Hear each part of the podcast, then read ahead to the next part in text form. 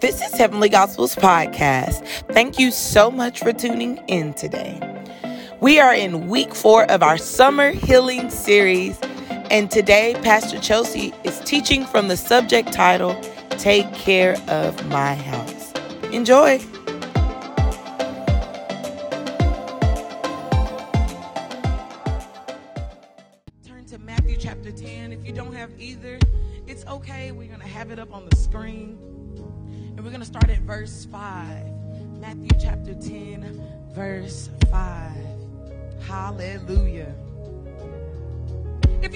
Say, I got it.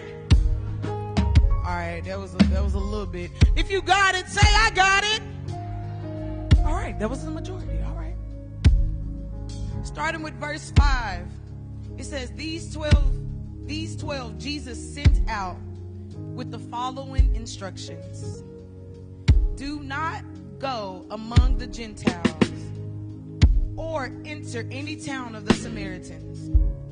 Go rather to the lost sheep of Israel. As you go, proclaim this message The kingdom of heaven has come near. Heal the sick, raise the dead, cleanse those who have leprosy, drive out demons. This is my favorite part. Freely you have received, so freely give. Dear Heavenly Father, we thank you for today. Open our hearts, open up our minds to receive your word. In Jesus' name we pray. Everybody shout, Amen. Come on, take your seats. As you take your seats, just bless God in this place.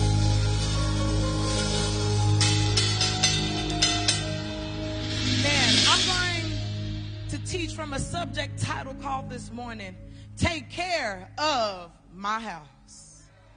Come on, look at somebody and say, Take care of my house. Family, we are in week four of summer healing series. And God is continuing to move on our behalf each and every week. And one thing that I want us to improve on as a church, HG, listen up, is for us to start taking notes. All right? So if you don't have a journal, please get one. If you can't afford one, I, I, bet you there's a Dollar Tree somewhere where you can go get a journal for a dollar and you can go get about 20 pens for a dollar. And if you still having issues, you, you know what you can do? You can let me or Pastor Jay know, Elder Hines, or a trusted minister or elder, because we want to be able to help you to have the tools to take notes. And if you don't have a journal, if you have an Apple or an Android, we ain't snoozing on the Android this morning. But I'm not sure, but I'm kind of thinking that there's always a note section somewhere in your phone for you to take notes. And so you're probably asking, why is it important for us to take notes? You see, when I was in school, my teacher would tell us, get out your paper and your pens and take notes. Why? Because this was all new information that we were getting ready to retain. And so we needed to be able to retain the things that she was teaching. And so, with those notes, she would tell us to go home and make sure you go study your notes. Not just write them down, but go home and study and look over your notes. Why? Everybody say, why? Because at the end of the week, there will always be a test. Now, the end of the week has come. And guess what, y'all? It's time to take the test. And man, so it, it, had to depend on which teacher, but this favorite teacher, she w- with those notes, she would tell us um, when, when we come in for the test, she would say, if you took notes from earlier this week, you can take them out and use them on your. All right? You see, when we take notes, it may not be for that exact day. It may not be that exact season. It may not be that exact time or place. But one day your test will come And you will, and guess what? You will already have a cheat code because you can pull out the word of God. You can pull out your notes. And guess what? You can be able to pass the test with flying colors.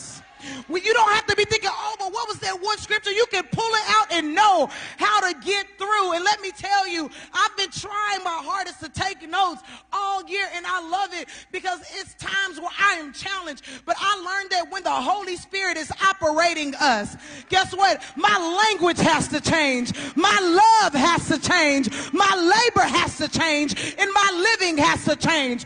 And with all of that, guess what else? I got to go with hope. I got to go with God. And there are some things that I have to go with. So if you don't take notes, those were all notes from the past. Hallelujah. Because there's been things that I had to use for my test. Somebody say, I'm going to take notes. All right, go ahead, take your notes out. Go ahead, get it out. Go ahead, wave your notes if you already got it. Just, all right. Amen. All right. We got it understood. So we're in summer healing. And, and, and it's very important for us to be taking notes, especially in this season, because there's so much that we as a people have to heal from. And so, like I said, we're in week four, and, and we've dealt with so far the unhealthy secrecy in walking in truth. You see, the past two weeks we've talked about being verified, and the only way to really know who you are is to accept whose you are. Build true relationship with the Father and the Son and the Holy Spirit. And I love what Pastor Jay said last week that you don't have to wait to go through me to get to Him. Hmm. You, you don't have to wait to, to, to hear me on Sunday morning for you to get a word for your life. And so there was a story about a man. All right. It was a man and he had a best friend. Anybody got best friends in this place? Raise your hand if you got. Okay, best friends. All right. She got happy about that. I love that. okay. And they were best friends and they grew up together. They grew up together from childhood up until now. And this man loved his best friend. Anybody love their best friend? Go, best friend. That's my best friend. Yeah, okay. I love my best. He loved his best friend. And he trusted everything with everything in him. They spent a lot of time together. All right. They, they, they grew up together. And as the man got older, his best friend got engaged. And this man, particularly, did not like the fiance. Okay, let's go a little deeper. Um, matter of fact, he said that she was the ugliest bride ever. My God. I mean, just straight up, just he didn't hold nothing back. She ugly, bro. And not just not not just ugly um, as in looks, but ugly even on the inside. I mean, have you ever seen somebody so fine? You be like, "Ooh, they fine," but then you start figuring out all these issues. It ain't worth it, sis. It ain't worth it. but although she meant well, she had so many issues. And he wondered how his best friend could love somebody with so many problems, with so many issues. You know, she just talked to people any kind of way. Just, I mean, don't have no tact, okay? And he was just wondering, man, how could he really love a woman like her? And so let me tell you who this best friend was. This best friend was named Jesus and his fiance slash bride is the church.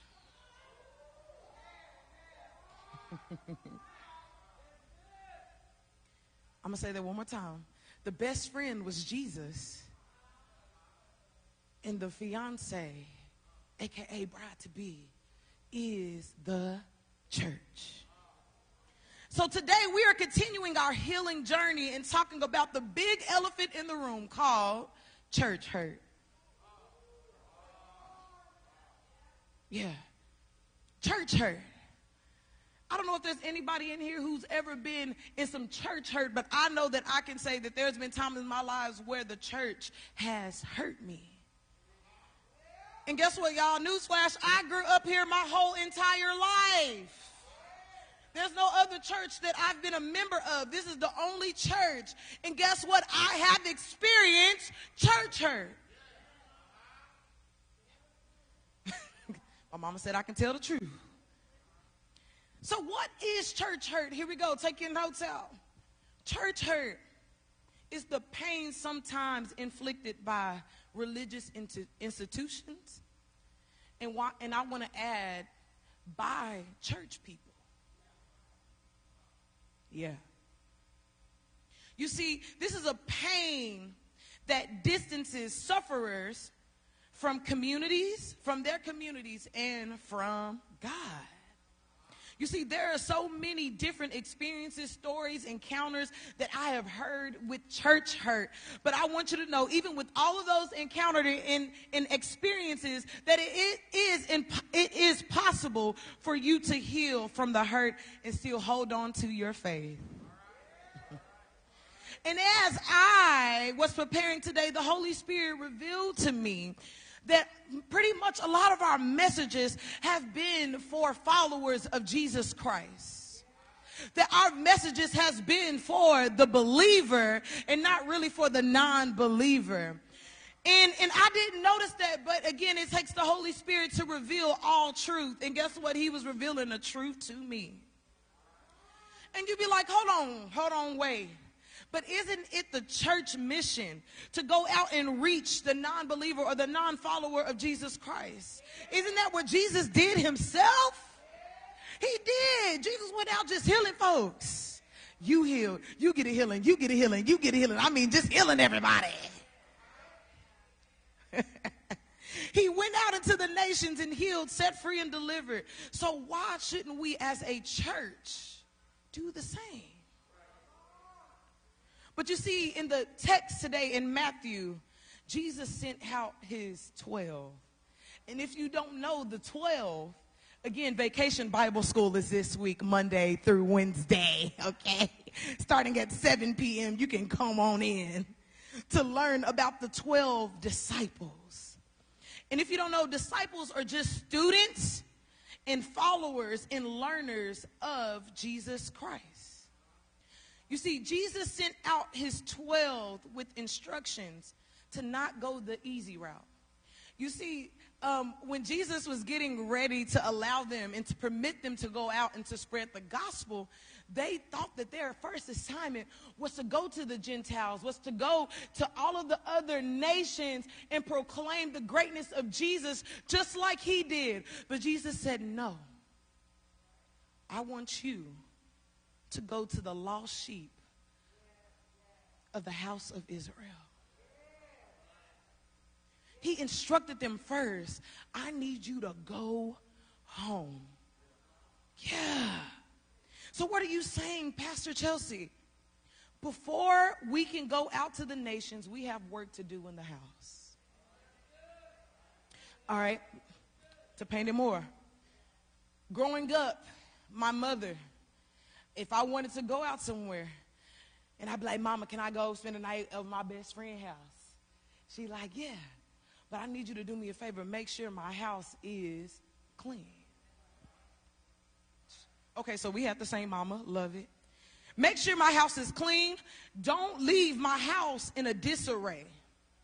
And God is saying the same thing. Before we can go out anywhere else, before we go outside of any four walls, before we want to go out and do all the testifying, we have to take care of our house and take care of our house. See, before you want to get on a stage, before you want to get on a pulpit, before you want to take the mic, before you want to be a leader, before you want to get a title, before need you to take care of my house. I need you to take care of my house. I need you to go find my sheep. You see, there are some sheep who are lost. There are some sheep that are hurting. There are some sheep that are weak. There are some sheep that are blind. There are some sheep who has been spiritually neglected. There are some sheep who have been spiritually abused and misused. There are some sheep who are scared. There are some sheep who are wondering. His sheep have been hurt, neglected, and or abused. And guess what, guys? It's our time to go and get them. Somebody say, take care of my house. You're not ever going to invite some friends over to your house when the house is messy. What you do, you hurry up, you start pushing everything under the bed. you try to make it look presentable. You try to get it all together because they, you don't want them to see what how, how, messy the house really is when they're not around.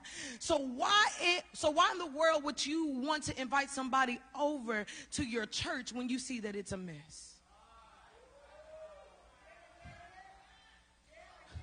Why? When you see that it's a mess. See, God is calling us to take care of his house. And you can't take care of his house without loving his people. Yeah. You can't. We can't be clicked up. We can't be choosy on who we want to love. We can't be selective on who we want to be nice to. We have to love his people right. We got to stop the gossip. We got to stop the group chats. We got to stop the politics. We got to stop the traditionalism. We got to stop the legalism. We got to stop the sneakiness. We got to stop the unhealthy secrecy. We got to stop the division and we have to take care of his house. Somebody say, take care of his house.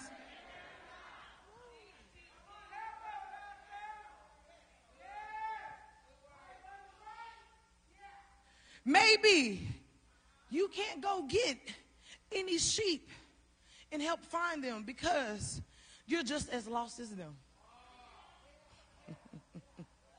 you just as lost as, as them. When, when I started doing the study about how sheep operate, and they operate in herds. They operate in a group because whenever one sheep goes somewhere, the other will follow. Wherever one sheep will go, the other will follow their lead without hearing the good shepherd, without seeing the good shepherd. Because, oh, you know, okay, hold on, hold on. Here we go, here we go. So you can understand. Us in the African American community. When we see one person run, we don't ask no questions. What we do? All you need is about two good confirmations I'm just going to go. That's just what we do, right? We just run. So the same way with the sheep, because they're so scared and, and, and, they're so paranoid that when one run, I'm going to run with them. But let me tell you, we cannot be grouped up like that. We cannot be so clicked up to where we don't hear the Father in the church. Yeah, we can't be so clicked up to where we can't hear what the good shepherd is saying. And let me tell you, the good shepherd is Jesus, and we must follow him. So we're in summer healing. Pastor Chelsea, how do I manage church hurt? The truth is, some of us have been abused. And it could be in all ways verbally, mentally, spiritually, some even sexually. Abused by church leaders, church members, friends or family that belong in the church. So the first thing you should do is write this down because truth of the matter is we all will experience church hurt one in one way in our life. So I need you to write this down. The first thing is we have to acknowledge that you are hurt. You have to acknowledge that you are hurt. See, a lot of us, we be trying to push aside how we feel or what's really going on, but you have to acknowledge that their hurt is present. And let me tell you, there is a big difference in hurt feelings and church hurt. I'm going to say that one more time for the people in the back. There's a difference between hurt feelings versus church hurt. You see, there's a difference in emotion and in affliction. See, I'm not saying avoid or ignore how you feel, but church hurt isn't you being mad about the walls being painted another color. That ain't church hurt. church hurt isn't upset that a person took your favorite parking spot. Just get here earlier. I don't know what to tell you. I don't. they took my spot. Your name not on it. So go ahead and get here early so you can get your spot. that isn't church hurt. That is hurt feelings. And you're entitled to that. That's fine.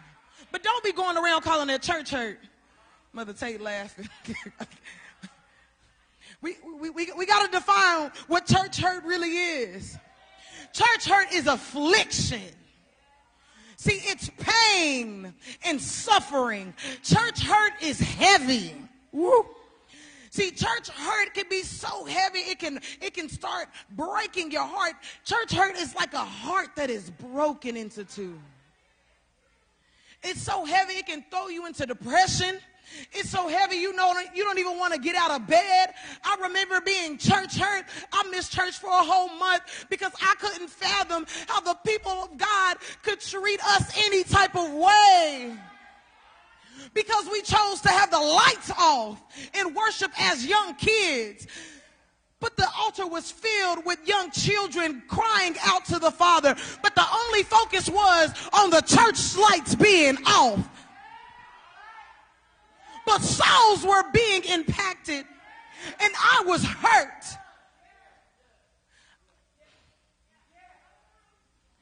It was a pain that I carried it was a pain that I didn't understand because all that Jesus want me to do is come closer to him. So why would somebody be mad because I came closer to him with the lights off?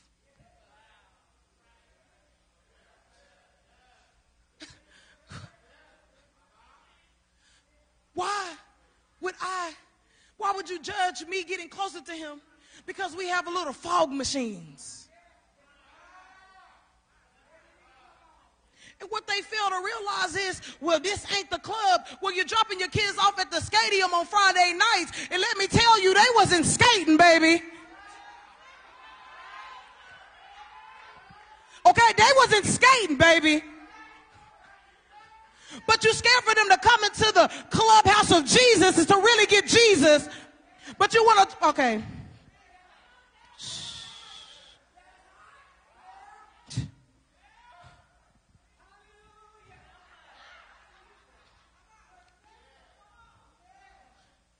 Church hurt is pain, it's suffering, it's affliction, it's heavy. And whatever affliction it is that you have, especially with the church, I need you to acknowledge it. Somebody say, acknowledge it. Yeah. The number two thing that you have to do with church hurt, and this one takes a little grace. you have to remember the church's members you have to remember the church members. Although scripture describes many ways in which humans echo and look like the image of God back to creation, there are at least three ways that we do not look like God. And those three ways are write this down we sin, we are finite, and we change. We sin, we are finite and we change. And each of these can take a toll on our lives. These are the three things that when we look at the image of God and we're made, this is how we're set apart for Him. Because we sin, God don't sin. We are finite, God is infinite. And we change. And guess what? My mama told me God don't change.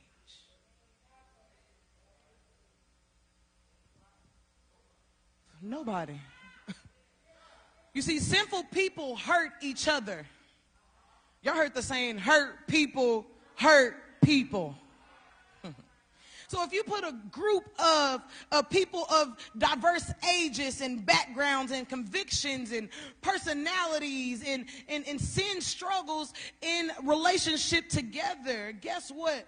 Life is going to get messy quickly. I'm sorry, we just human. But guess what? None of it, none of us is above it. We're not above it. And so we have to learn to set ourselves up as nothing more than a follower of Jesus.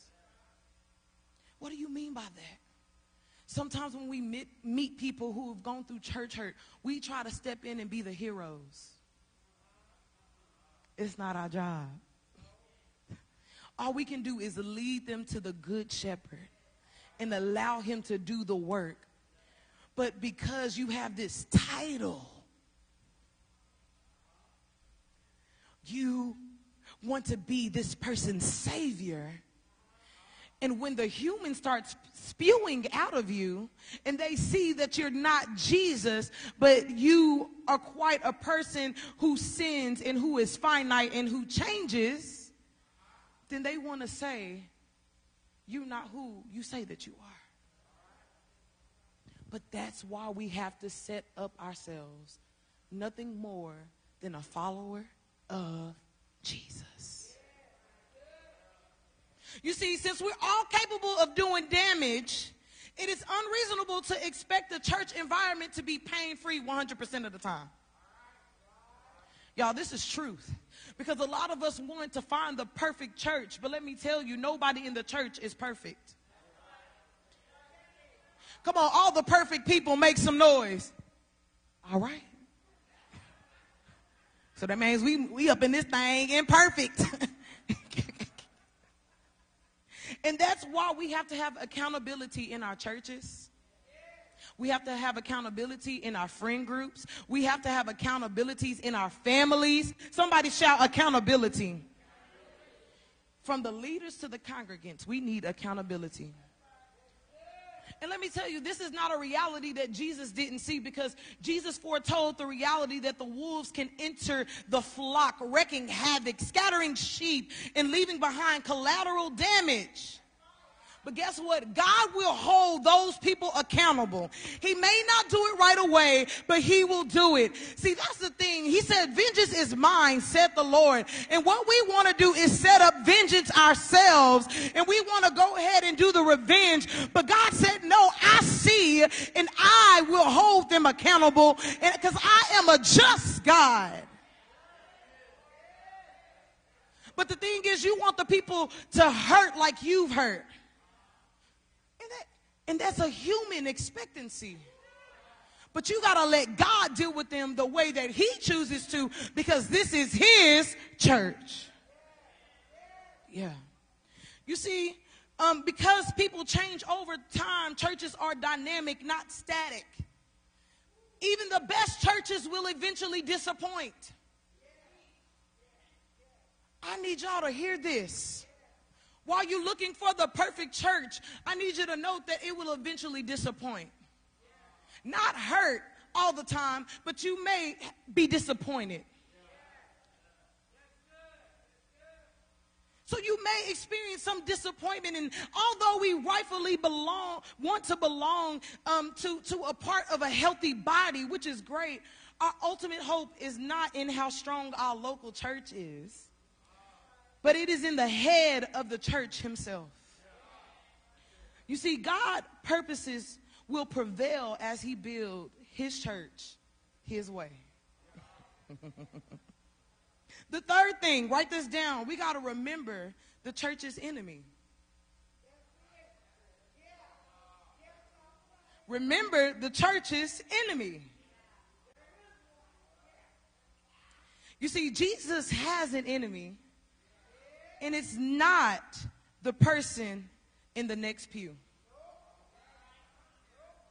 Look at somebody and say, It ain't me. now, if you and look, is it you? No, I'm playing. I am playing. I'm playing. I'm playing with y'all. I'm playing with y'all. I ain't don't be saying Pastor Chelsea be saying that. She calling me enemy of Jesus. I ain't saying that. But what we have to understand is that Satan has hated God from the beginning and he wants to destroy and at least diminish the church because it's God's chosen instrument to grow his kingdom. I don't, I don't think y'all understand that this is God's chosen instrument to grow his kingdom. And Satan wants to tear the church as fast as Jesus can build it. You see, he is not above shameful tactics either. He is notorious in scripture. It says that the enemy is a liar. He's a thief. He's an accuser. He's an adversary. He's a murderer. As my mama would say, he's the lie and the truth ain't in him. It ain't in him. So when it comes to the deep wounds that church can inflict, remember who is the real enemy. We got to remember who is the real enemy behind the raging conflict or the oppressive leader and his crafty strategists who ruthless plans involve consuming God's people. We got to remember who's the real enemy. And if you're wondering whether to stay in church or leave, remember that Satan is actively seeking people to devour. And if you don't stay close to Jesus, mm, that's why when you get church hurt, he wants you to stay home. He wants you to stay isolated. He wants you to, to, to have a faith that's inactive because he know as soon as you stop relying on God, stop relying on his word, stop relying on assembly, he knows that if he can get you by yourself, he can whisper sweet nothings in your ear and tell you nothing but lies that goes against the truth of God. So if you are a person that is online or if you are a person that is in here who is contemplating just staying home, I challenge you not to. Because he's actively seeking you. The fourth thing that we have to remember with church hurt is we have to remember who is king.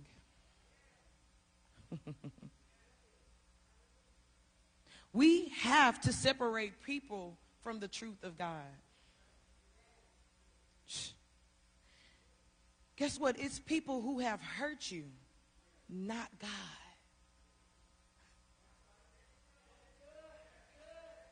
It's people who have hurt you, not God. Guess what? It's not even in his character. It's not even in his true nature of who he is because the truth is God loves you. And guess what? The purpose for his church is for his glory. And guess what we've done as a church? We've made it about us. We've made it about us. We've made um, um, we made it about um, how, how we want to be seen. We've made it about how we want to be exalted, how we want to love, how we choose to operate, how we want to worship, how we want to sing, how we want to play, how we want to serve, how we want to preach, how we want to treat people. We have made church about us and what's comfortable for us. But let me tell you, it's for His glory. And when things are for His glory, there are things things that God is going to push you to do, push you to respond, push you in the ways that you would normally do it. Why? Because it's not about you.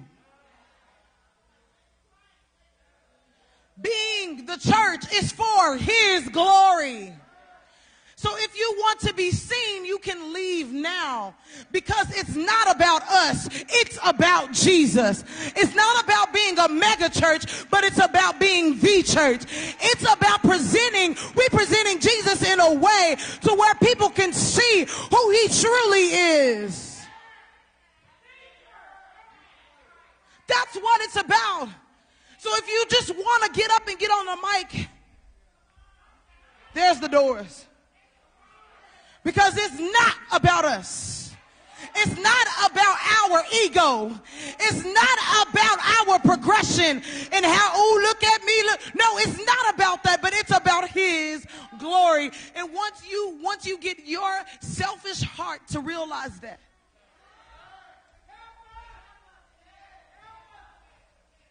you can understand that God isn't abusive. God isn't controlling. God isn't confusing. God isn't a dictator. God isn't oppressive. Look, look.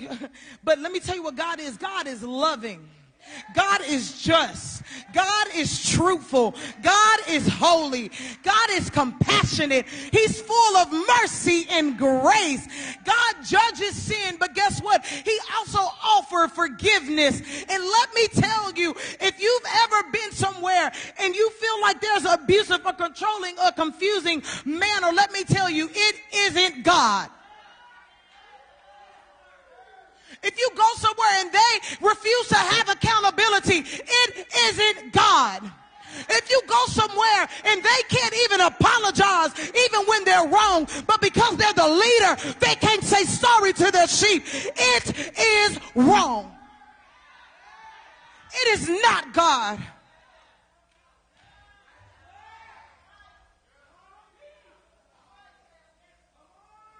See, when possible, when possible. Seeing a tough church situation through can be the strongest statement a believer can make. Not about the church, but about Jesus. We think when we forgive the church that it's about the people. But when we forgive the church, it's about Jesus. See, our commitment to the bride is a statement about the worth of the bridegroom. Our commitment to the bride is a statement about the worth of the groom. You see, I'm faithful to my husband because he's my husband. And even in my shortcomings, it doesn't take away his worthiness of who he is. So when we're committed to being the bride, it is a statement about the worth of who Jesus is to our lives. And guess what? I'm not saying stay in a toxic, toxic environment, but I'm saying please don't give up on the church. Please don't give up on the church. I remember when I wasn't coming to church, my mama started noticing. I chose to opt out. She said, Baby, I know that you're hurting. And I can see that. But I need you to come back to church. And I said, But mama, them people are just evil. They always want me to wear skirts. Y'all, me and my mama would, would go at it every morning. Justin, can you just please wear a skirt? I'm tired of hearing. I said, Mama, when I get to the heavens, the gates of heavens, okay? They're not gonna turn me around and tell me to go put on a skirt for me to be judged, okay? They're judging my heart. So I'm sorry, mama, I can't appease them for their tradition, but I need them to look at my heart because, ooh, hmm, because we, we, we, worry about wearing skirts, but, but, but, but, we're, but we're not worried about the matter of the heart. So that's how a woman can still wear a skirt and be promiscuous because you're only worried about the skirt but you're not worried about the matters of the heart. You're worried about me in pants, but you're not worrying about my heart. You're worrying about me wearing makeup, but you're not worrying about me in my heart. You're worrying about how I wear my earrings, but you're not worrying about my heart. You're worrying about all the outer appearances of things, but what about my heart? Here I am crying out, wanting you to see the matter of my heart. All you can do is see the matter of my dress code. And you wonder why the sheeps be lost. See, truth is, if you're driving, if you're driving and you have a flat tire, you're going to pull over on the side of the road. You're going to fix the tire. Or call somebody. Me, I don't know how to fix no tire. That's why I got brothers. But now I got my mans, Fozies. Okay, there we go.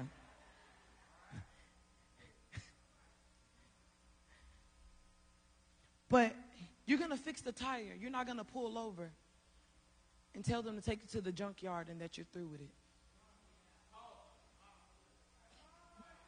You're going to fix that tire and you're going to keep it rolling. So, why, when we go through church hurt, we want to throw all of the churches in the fire with it?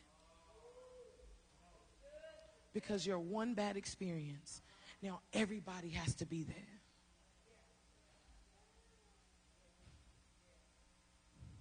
You see, Jesus died for his bride to make her spotless and splendid forever. Jesus believed the beauty of the church was worth his life. So he laid down to, to purify her.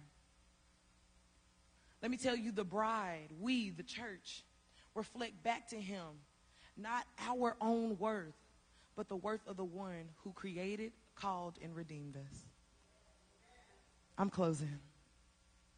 You see, Jesus' bride sometimes reflects more of sin stain than her Savior's splendor. We are in the process of being sanctified until Jesus returns. So, what do we do with hurt, church hurt? We have to acknowledge that it hurt. We have to remember the church's members. We have to remember the church's enemy. And we have to remember the church's king. So today, today I stand in place for the ones who hurt you. It may be a pastor, may have been an elder, a teacher, to some kids, it may have been your parent, a friend, a leader, or a church member who may have afflicted you. You may never hear them say personally, I'm sorry. But I want to stand in the place of that and say that I'm sorry. We're all standing.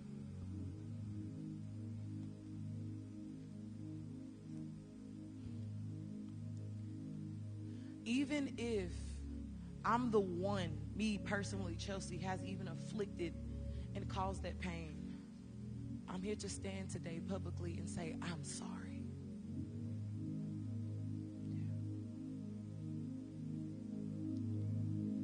On this day forward, we have to take care of our house and our house.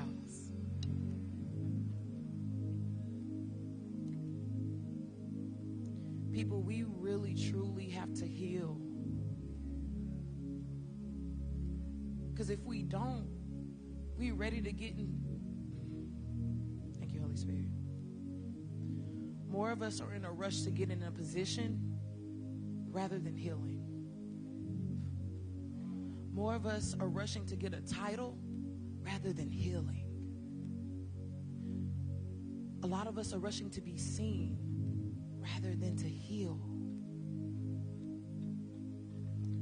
But we truly have to heal, love, repent, and accept accountability. Now to HG as a church. Before the Holy Spirit commands expansion, we have to work towards our healing. There's no way that we can live out our mission to reach the lost, restore the broken, renew the mind, and represent Jesus. Our mission as a church, if we stay in broken places. How can we help restore the broken if we're in constant state of brokenness? How can we renew the mind when you're even scared to face the truth about some things that you're not even ready to renew? How can we reach the lost when you out there lost with them?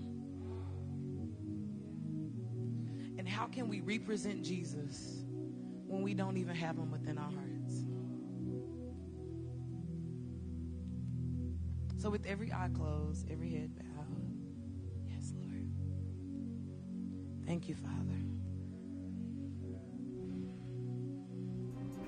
Thank you for listening to our Heavenly Gospels podcast. We hope something was said for you to come back and listen again. If you would love to partner with us through giving, you can via Cash App, dollar sign, Heavenly Gospel, or go to our website at hglovespeople.com and press the Give tab. If no one's told you today, we love you.